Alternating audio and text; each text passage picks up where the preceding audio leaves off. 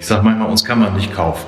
Also niemand kann kommen und sagen, ich habe hier einen super Fall, gebe euch noch 100.000 Euro dazu und jetzt macht mal. Unsere Mandantin ist die Erde. Also es gibt von deutschen Bundesregierungen über die letzten 20 Jahre, würde ich mal sagen, permanent eine Nichtumsetzung europäischen Rechts, die überhaupt nicht hinzunehmen ist und die, finde ich, auch gefährlich ist. Nicht nur jetzt für Umwelt und Gesundheit, sondern auch, weil sie das Rechtsstaatsempfinden beleidigt und eine Ermüdung Vorschub leistet an diesem, ach, die da oben machen ja doch, was sie wollen.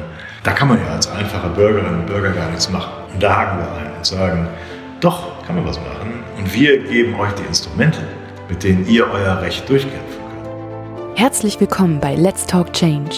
In unserer Podcast-Reihe diskutieren wir mit relevanten Entscheidungsträgern, inspirierenden Innovatoren und spannenden Visionären, welche Rolle Technologien, Geschäftsinnovationen, Politik und Medien für den Wandel der Wirtschaft und Gesellschaft in Richtung Nachhaltigkeit haben. Mein Name ist David Wortmann. Es gibt wenige, die in vorderster Front aus so verschiedenen gesellschaftlichen Perspektiven heraus an den Themen der Nachhaltigkeit gewirkt haben. Professor Dr. Hermann Ott forschte als Wissenschaftler am renommierten Wuppertal-Institut. Er war Politiker am Deutschen Bundestag, setzte aus der Zivilgesellschaft heraus mit namhaften NGOs wichtige Akzente für die politische Agenda und verteidigt nun als Jurist bei Client Earth nichts weniger als die Rechte unseres Planeten Erde. Ich wünsche euch viel Spaß bei meinem Gespräch mit Hermann Ott und überraschende Erkenntnisse darüber, ob die Stärke des Rechts hin zur Nachhaltigkeit vielleicht doch zu häufig unterschätzt werden.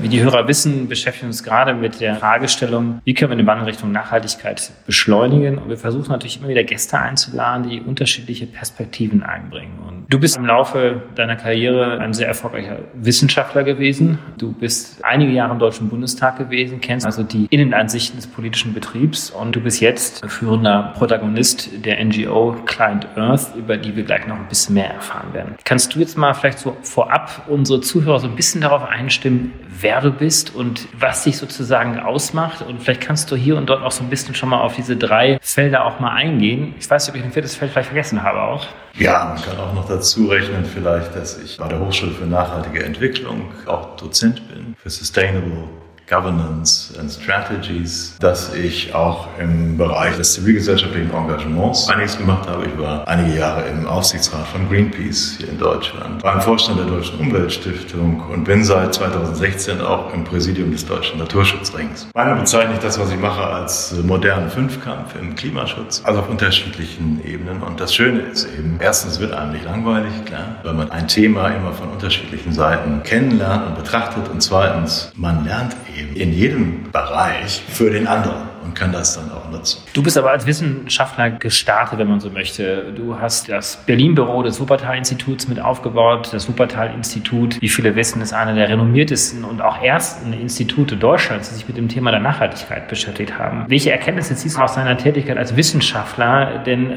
auch sozusagen oder hast du hineingezogen auch in deine zweite Karriere als Politiker später im Deutschen Bundestag? Ich habe beim Wuppertal-Institut angefangen, nachdem ich aber doch ein wenig auch als Anwalt gearbeitet hatte im Bereich des Öffentlichrechts, also das waren vor allem Atomverfahren, Mühlheim-Kerlich, Schacht-Konrad. Dann aber rübergewechselt bin in die Strafverteidigung, was mir sehr viel Spaß gemacht hat. Dann aber war mein Traum doch im Bereich internationales Umweltrecht, internationale Umweltpolitik zu arbeiten. Und dann kam eben das Wuppertal-Institut, wo ich dann irgendwann Abteilungsleiter wurde, Ende der 90er, und dann aber aus privaten Gründen nach Berlin gegangen bin und hier unser Berliner Büro eröffnet habe. Dort bin ich in Kontakt gekommen mit Politik, weil ich war nun auch für Netzwerken zuständig und dachte mir, ach, das willst du selber machen. Und war dann eben von 2009 bis 2013 für die Grünen im Bundestag dort klimapolitischer Sprecher. Wenn ich aber jetzt zurückschaue und sage, wo hat man denn den meisten Einfluss, dann ist das sehr schwer zu sagen. Als Wissenschaftlerin, Wissenschaftler mit eigenen Ideen kann man sehr große Wirkung entfalten, wenn diese Ideen virulent werden. Oder wenn die Atmosphäre so ist, wenn der Boden bereitet ist, neue Ideen auch zuzulassen. Oder die sogar etwas hervorbringen können. In der Politik kann man sehr viel Erfolg haben und bewegen, wenn die Umstände günstig sind. Man nicht unbedingt in der Opposition sitzt und nicht unbedingt bei der kleinsten Partei, bei der kleinsten Fraktion. Und im Bereich der Zivilgesellschaft kann man jahrelang vor sich hin arbeiten und es tut sich wenig, aber dann plötzlich, wenn die Umstände günstig sind, wird alles sehr wirkmächtig, wie man letztes Jahr bei den Fridays gesehen hat. Viele waren ja ein bisschen frustriert, die schon etwas länger dabei waren und sagten, jetzt haben wir 20 Jahre lang was getan und nichts ist passiert und dann kommt so ein kleines Mädchen aus Schweden und plötzlich macht Wumm und dann ist das Thema da. Und dann sage ich, wieso bist du frustriert? Ich meine, wir haben doch den Boden bereitet, ja, dafür, dass die Bewegung so mächtig werden konnte und ich finde das eher sozusagen als Bestätigung dessen, was auf zivilgesellschaftlicher Ebene gelaufen ist. Aber insofern kann man nicht sagen, in einem Bereich ist man besonders wirkmächtig. Und es hängt auch viel natürlich davon ab, wie die eigene persönliche Konstitution ist. Also wer nicht gerne im Rampenlicht in der ersten Reihe steht, der oder die sollte so einen Job nicht machen, sondern der ist vielleicht besser aufgehoben in der zweiten Reihe.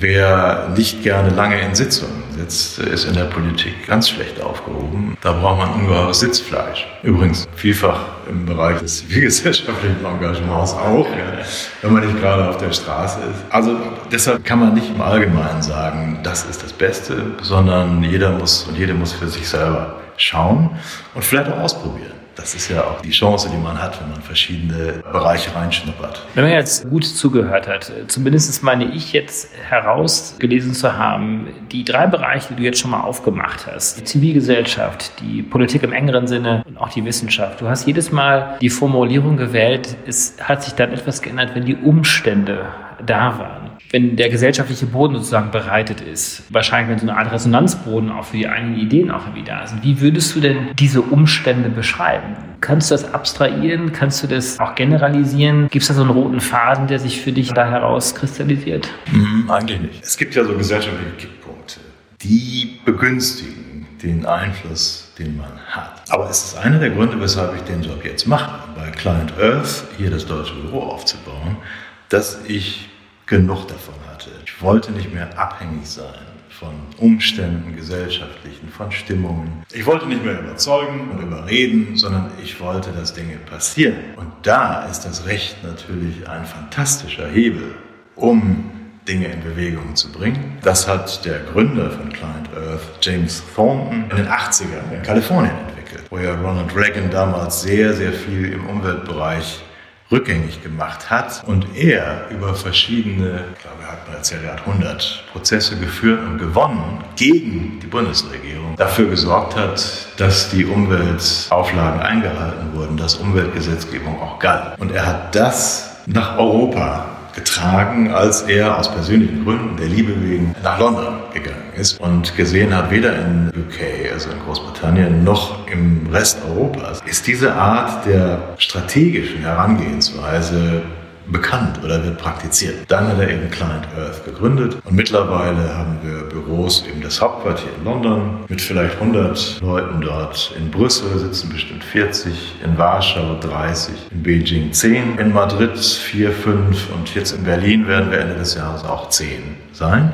Also insgesamt vielleicht 200, die in einer Weise miteinander agieren, die sehr, sehr effektiv ist und sehr kreativ ist, wo also gar nicht so viele Umweltjuristinnen und Juristen arbeiten, die haben wir auch und die braucht es auch, also Leute in dem Spezialgebiet Umweltrecht, sondern die aus ganz anderen Rechtsgebieten kommen, zum Beispiel Gesellschaftsrecht, Europarecht. Und dann aber das, was sie dort gelernt haben, anwenden auf Umweltschutz, wie man zum Beispiel Aktien nutzen kann, die man an einem Unternehmen kauft, haben unsere Kolleginnen und Kollegen in Warschau gezeigt. Die haben Anteile an einem Energieversorger Enea gekauft. Die wollten ein Kohlekraftwerk bauen, Ostroleka C. Also ein völliges Unding in heutigen Zeiten, selbst in Polen. Aber es ist ein Prestigeprojekt gewesen und deshalb wurde das durchgezogen, trotz sehr negativer wirtschaftlicher Prognosen für dieses Kraftwerk.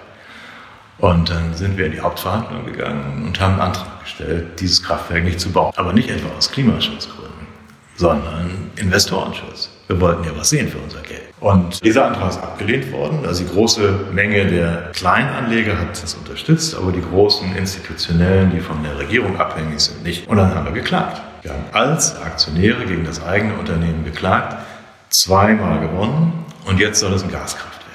Also Erfolg auf ganzer Linie. Es waren auch andere Organisationen, die dagegen protestiert haben und so weiter. Aber ich glaube, dass gerade die Tatsache, dass dort wirtschaftliche Erwägungen im Vordergrund standen, das konnte nicht mehr gebrandmarkt werden als irgendwie kommen aus einer komischen Öko- und esoterischen Ecke, sondern das waren harte finanzielle Fakten. Das heißt, ihr nutzt die Stärke des Rechts oder zumindest das vorhandene Rechtssystem, um Umwelt- oder Klimaschutzziele zu erkämpfen. Und das hat ja nochmal eine andere Qualität als das, worüber wir vorhin gesprochen haben, dass du über zivilgesellschaftliches Engagement, über das Einbringen wissenschaftlicher Erkenntnisse oder auch vielleicht durch die aktive politische Arbeit im Deutschen Bundestag oder auch auf anderen politischen Ebenen versuchst ja eher die Menschen zu überzeugen, neues Recht zu schaffen, neue Rahmenbedingungen zu schaffen. Und wir brauchen wahrscheinlich auch beides. Aber würdest du denn sagen, dass das existierende Recht, wie es heute da ist, der existierende rechtliche Rahmen eigentlich zu wenig genutzt genutzt wird, dass dieser Rahmen eigentlich schon stark genug ist, um all diese Dinge vielleicht auch durchsetzen zu können. Ja, auf jeden Fall. Manchmal fragen mich die Leute, naja, das kommt ja aus den USA und da mag das nun erforderlich sein, weil ja dort schlanker Staat, keinerlei Durchsetzung, alles läuft sozusagen ex post, im Nachhinein über die Gerichte, weil da werden dann Schadenersatzklagen geführt und die bringen dann die Unternehmen, aber auch die Behörden dazu, sozusagen Umweltgesetze einzuhalten. Aber wir hier doch nicht. Ja, wir haben doch hier das Vorsorgeprinzip und so weiter. Und dann sage ich, das war vielleicht lange so, gedacht, aber in den letzten 20 Jahren eben nicht mehr. Beispiele dafür sind Dieselverfahren. Wir unterstützen ja die Deutsche Umwelthilfe bei den Klagen gegen Kommunen, gegen Städte auf saubere Luft. Und da war es eben so, dass zehn Jahre lang diese europäische Gesetzgebung bestanden hat, ohne dass sich irgendjemand in Deutschland darum geschert hat. Weder die Bundesregierung noch die Städte und die Autoindustrie natürlich sowieso nicht. Und dann eine Klage gegen eine Stadt zu machen und zu sagen, mal, du bist verpflichtet als ausführende Behörde. Diese Grenzwerte, 14 Mikrogramm, müssen eingehalten werden. Da könnt ihr euch nicht rauswinden. Und dass die Gerichte dann sagen, das stimmt. Diese Rechtssetzung damals, die ist zehn Jahre alt, die hat Zeit genug gehabt. Und das hat ja etwas in Bewegung gebracht, was nichts anderes geschafft hat. Die gesamte Autoindustrie und alles damit verbandelte, war doch wie Teflon. Da blieb ja gar nichts hängen. Weder bei den Verkehrsministern noch bei der Industrie selber. Aber diese Gefahr, dass man mit Dieselautos nicht mehr in bestimmte Städte reinfahren kann, die war real und die hat sie dazu gebracht, den Diesel aufzugeben. Also unsere Umweltgesetze sind eigentlich viel besser als ihr Ruf. Absolut. Auch zum Beispiel die europäische Nitratrichtlinie, 27 Jahre ist von Deutschland nie richtig umgesetzt worden. Es gab zwei Urteile des Europäischen Gerichtshofs. Und jetzt endlich hat die Bundesregierung reagiert und hat eine verschärfte Düngemittelverordnung auf den Weg gebracht, die aber immer noch nicht ausreichend ist. Also es gibt von der deutschen Bundesregierung über die letzten 20 Jahre, würde ich mal sagen, permanent eine Nichtumsetzung europäischen Rechts, die überhaupt nicht hinzunehmen ist und die, finde ich, auch gefährlich ist. Nicht nur jetzt für Umwelt und Gesundheit, sondern auch, weil sie das Rechtsstaatsempfinden beleidigt und eine Ermüdung Vorschub leistet an diesem, ach, die da oben machen ja doch, was sie wollen. Da kann man ja als einfacher Bürgerinnen und Bürger gar nichts machen. Und da haken wir ein und sagen, doch, kann man was machen. Und wir geben euch die Instrumente, mit denen ihr euer Recht durchkämpfen wir unterstützen zum Beispiel die Leute in Garzweiler, in den Dörfern, die da abgebaggert werden sollen, gegen Enteignung. Und werden jetzt auch eine Verfassungsbeschwerde unterstützen gegen das Kohlegesetz, weil dort nämlich festgeschrieben steht, dass eben die Energiegewinne durch Braunkohle der nationalen Energieversorgung.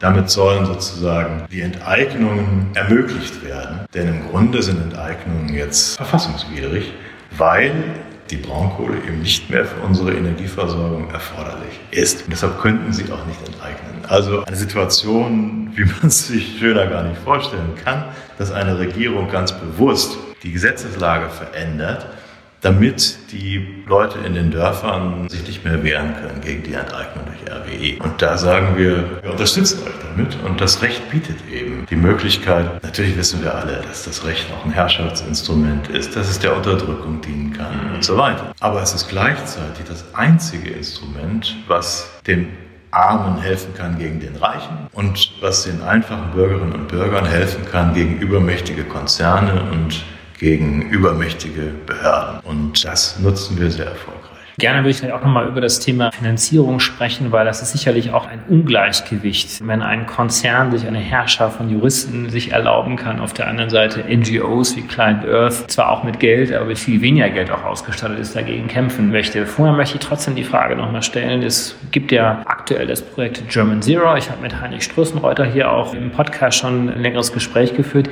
Die setzen sich ja vor allen Dingen dafür ein, dass das Thema Klimaschutz als Ziel mit in die Verfassung aufgenommen wird. Ist das überhaupt notwendig? Weil wenn ich dir jetzt so zuhöre, würde ich ja meinen, eigentlich ist unsere Verfassung stark genug. Dort haben wir ein Umweltschutzziel drin und könnten uns letztendlich auch darauf beziehen. Nee, leider nicht. Weil das unterscheidet auch den Klimaschutz und Klimaklagen, die es ja auch einige mittlerweile gibt, von anderen Klagen, die den Umweltschutz im Bereich der Energieerzeugung, im Bereich der Landwirtschaft durchsetzen wollen. Im Klimaschutz gibt es diese Rechte eben noch nicht, sondern da geht es darum, neues Recht zu schaffen und einzufordern. Und das ist auch sehr, sehr spannend. Deshalb sind wir nicht nur dabei, sozusagen bestehendes Recht durchzusetzen, sondern wir engagieren uns auch aktiv darin, das Recht weiterzuentwickeln. Und man kennt ja dieses Urteil aus den Niederlanden, was Urgenda da erwirkt hat gegen die eigene Regierung. Die hatten das Glück, in Anführungsstrichen, dass die damalige rechtsliberale Regierung oder die Ziele wieder aufgeweicht hat, die eine Vorgängerregierung eingerichtet hatte. Die haben also Klimaschutz sozusagen zurückgenommen.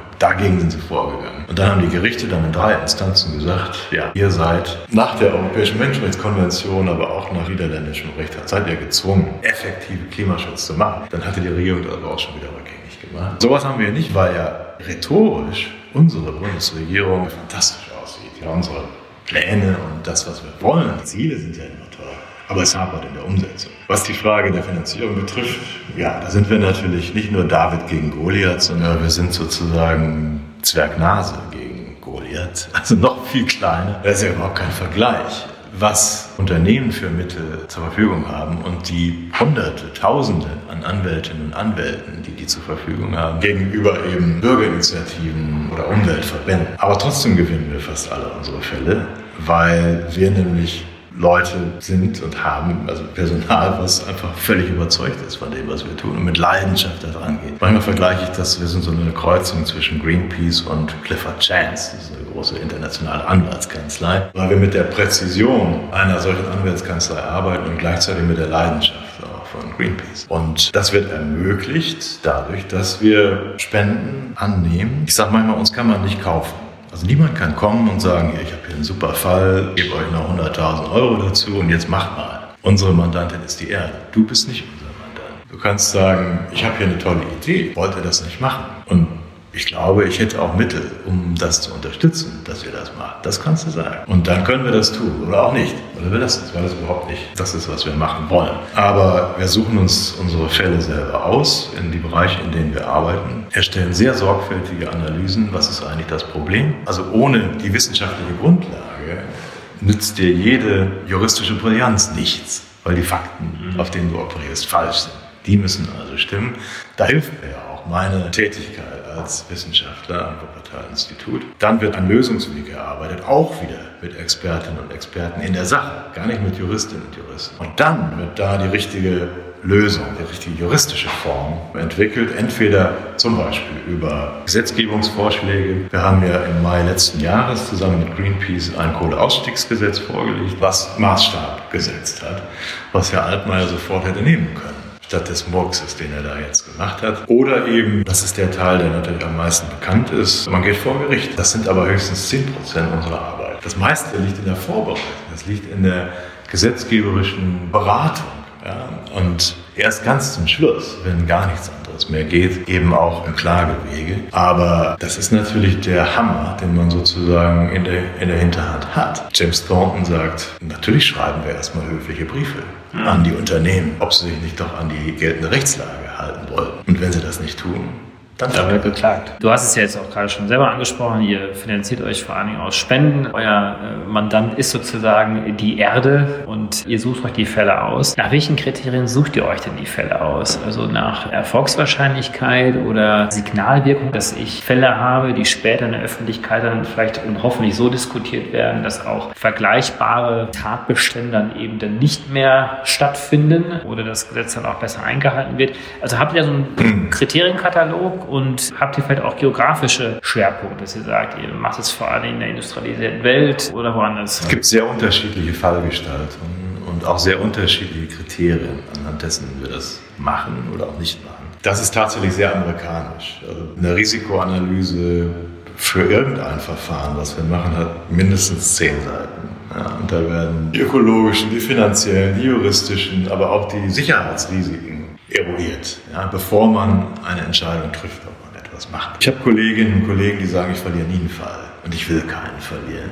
Okay. Und es ist ja auch sehr erfolgreich, was wir machen. Die Financial Times hat uns 2018 unter die 50 erfolgreichsten Anwaltskanzleien Europas gewählt. Platz 38 oder so. Das ist einfach super juristische Arbeit, die wir da machen. Gleichzeitig kann es aber auch Gründe geben, Dinge zu tun, die überhaupt keine Chance haben, durchzukommen. Zum Beispiel haben wir einen Journalisten gegen die Pipeline unterstützt, die Gaspipeline die neue Nord Stream 2, die hatte eine Verlängerung, Olga ist die, und die lief über sein Grundstück. Und das war schon klar, dass das nicht zu gewinnen ist. Aber ja, unsere polnischen Kolleginnen und Kollegen haben gesagt, wir sind so stark gegen diese Pipeline, dass wir alles tun. Das war dann auch so, wir haben zwei Instanzen verloren. Aber das ist auch als Signal an die polnische Öffentlichkeit natürlich total wichtig, ja, dass eine polnische Organisation auf deutschem Boden gegen diese Pipeline kämpft, die ja von der polnischen Regierung auch sehr abgelehnt wird. Und man kann natürlich auch etwas machen, weil das, was mich sehr geprägt hat, ist die sogenannte Robbenklage. Das war 1988. Manche werden sich erinnern. Robben der Nordsee gegen die Bundesrepublik Deutschland. Verwaltungsgericht Hamburg. Und da ging es um die sogenannte Dünnsäureverklappung. Ein sehr verharmlosender Begriff für wir schütten unsere ganzen Chemieabfälle einfach ins Meer. Die haben das in riesen Geladen auf Schiffe, sind dann raus und haben abgelassen. Das hat zu riesigen ökologischen Schäden geführt und unter anderem bei den Robben zu Krankheiten und Dezimierung. Und der Anwalt, bei dem ich damals meine Ausbildung gemacht habe, der war dabei. Und das wurde natürlich abgelehnt vom Verwaltungsgericht. Keine Klagebefugnis. Paragraph 42 der Verwaltungsgerichtsordnung. Robben haben keine Klagebefugnis. Mhm. Aber trotzdem, das Ganze hat so viel Staub aufgewirbelt. Wie gesagt, der Stern, der Spiegel, alle Magazine berichteten darüber. Ein paar Jahre später war es verboten, mhm. diese sogenannte Verklappung. Das heißt, man kann auch über Signalfälle arbeiten, wo man weiß, man verliert. Aber man sollte das möglichst beschränken.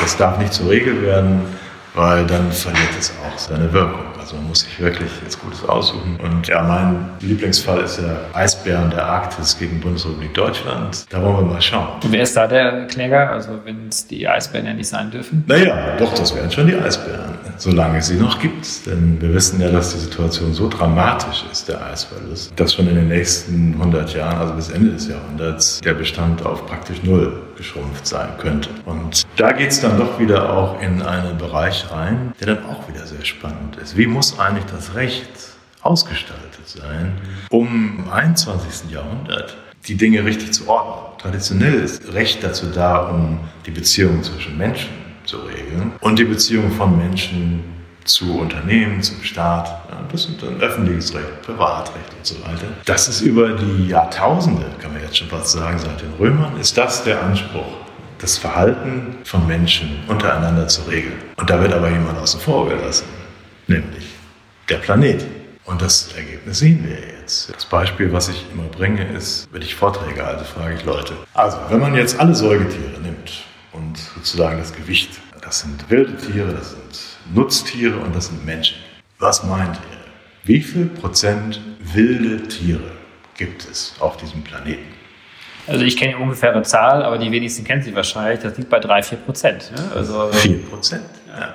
60 Prozent Nutztiere, 36 Prozent wir Menschen und eben nur 4 Prozent wildlebende Tiere. Woran man sieht, dass wir Menschen so allmählich alles Leben von diesem Planeten verdrängen tatsächlich. Und ich bin jetzt niemand, der sagt, ja, ja, wir zurückschlagen oder so etwas. Aber wenn wir unseren Planeten so verwüsten, wird das nicht ohne Folgen bleiben. Auch für uns Menschen, für die menschliche Zivilisation. Und deshalb muss man sozusagen die Erde, die Umwelt, die Natur mit einbeziehen. Also das Recht muss weiterentwickelt werden zu einer Art Dreiecksbeziehung auch, in der die Natur ein gleichberechtigter Partner ist. Das ist lange hin, ich gebe es zu, aber ich glaube, das ist der Weg, den wir gehen müssen. Naja, und vor allem ist es ja schon auch dennoch eine menschenzentrierte Perspektive, weil ich versuche ja mit diesem Ansatz letztendlich den Menschen vor sich selber zu schützen. Weil die Argumentation ist ja auch da. Ich meine, die Umwelt wird so oder so, die Erde wird so oder so auch für viele hundert Millionen Jahre dann doch noch weiter existieren mit oder ohne den Menschen. Aber das, was wir eigentlich wollen, ist ein lebensverträgliches Umfeld zu schaffen, auch für die nachfolgenden Generationen. Und das kann nur unter Einschluss auch der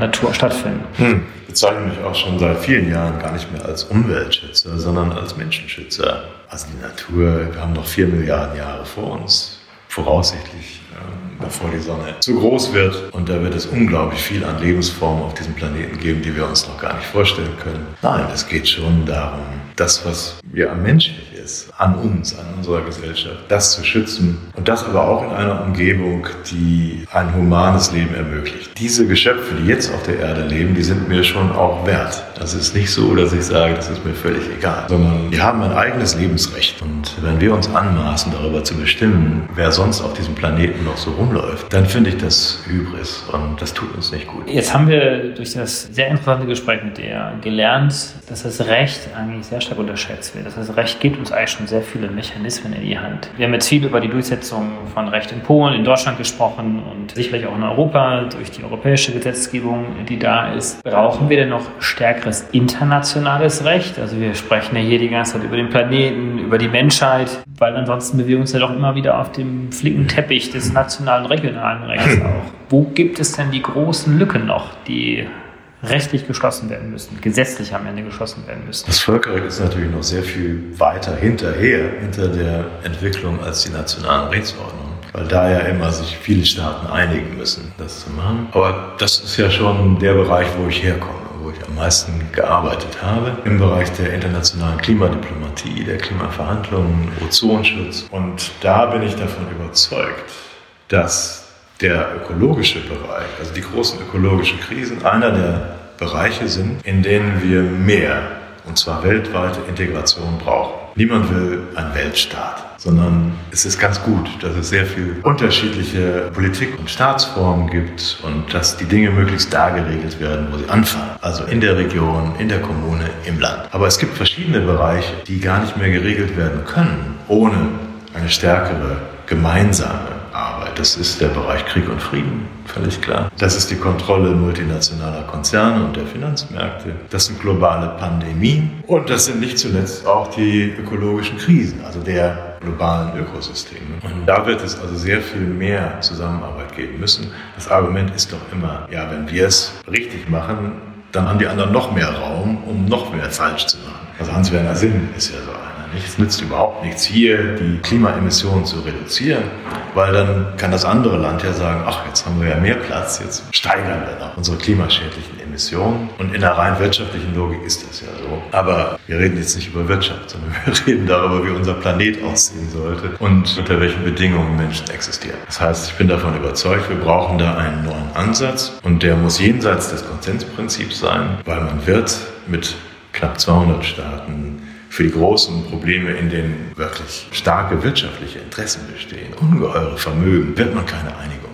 erzielen können, sondern wir müssen Verfahren entwickeln, in denen eben auch mit Mehrheitsentscheidungen vorgegangen werden kann. Wie schwer das ist, sehen wir an der Europäischen Union. Da gibt es Bereiche, zum Beispiel der Finanzen, der Steuern, in denen immer noch nur Einstimmigkeit herrscht und nur einstimmig Beschlüsse gefasst werden können. Aber gleichzeitig sieht man auch gerade im Beispiel der Europäischen Union, wie wichtig das ist, gemeinsam handlungsfähig zu sein. Und das ist etwas, wo wir auch in Zukunft uns kümmern werden. Ich baue gerade ein globales Projekt auf, wo wir auf der einen Seite die internationale Gesetzgebung verbessern wollen, also die Umweltdiplomatie, Umweltverträge, Umweltorganisationen, in denen wir die internationale Rechtsprechung verbessern wollen. Es ist überhaupt nicht einzusehen, warum es keine Entscheidung, kein Urteil eines internationalen Gerichtshofs gegeben hat, was den Klimawandel betrifft wo also viele, viele, viele Millionen Menschen ihre Heimat verlieren werden, sterben werden, wo Staaten untergehen werden, weil die Meeresspiegel.